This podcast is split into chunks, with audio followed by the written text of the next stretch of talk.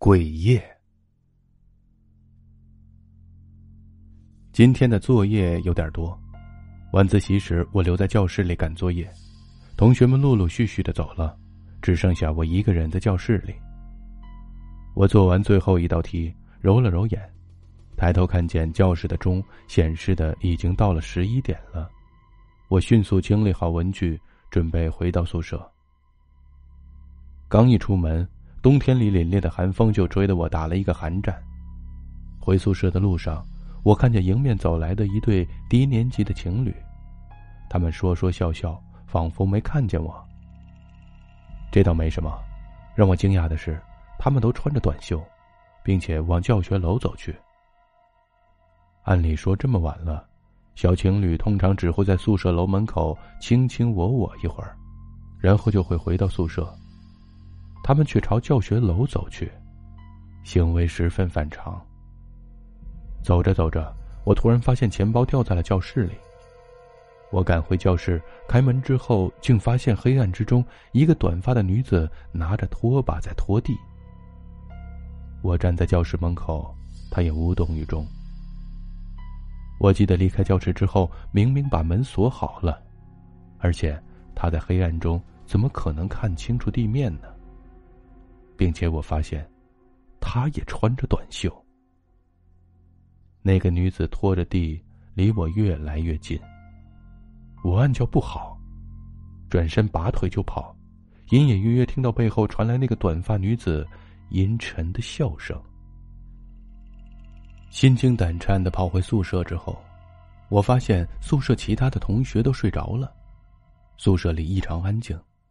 我带着疑惑与恐惧上床睡觉。刚刚躺下，宿舍门就被屋外突然呼啸的风吹开了。我赶紧下床去关门，却发现宿舍门外的格局全都变了。我们宿舍此刻正处在一个商业大楼中，宿舍门口是一个生意兴隆的 KTV，二楼是豪华的酒店，漂亮的水晶灯从顶层垂下，显示着这个大楼的繁华。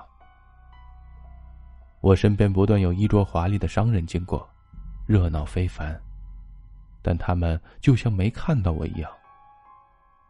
KTV 旁边还有直通顶层的封闭式电梯。我看着这一切，简直是不敢相信。这时，我的一个室友从宿舍出来，看着眼前这一切，也表现的和我一样惊讶不已。亮丽灯光突然熄灭，黑暗中。只有电梯的显示灯还亮着。我看见电梯显示的是上行，可是却是从负十八层开始上行。我和室友吓得赶紧后退，却再也找不到回宿舍的路。眼看着电梯快要到达我们这一层，我们的心都快要跳出来了。灯光再次亮起，周围又恢复成了一副热闹繁华的样子。我们都松了一口气。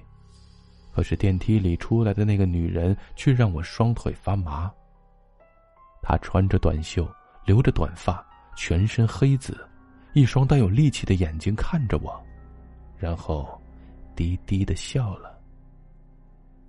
她就是我刚刚在教室遇到的那个拖地的女人。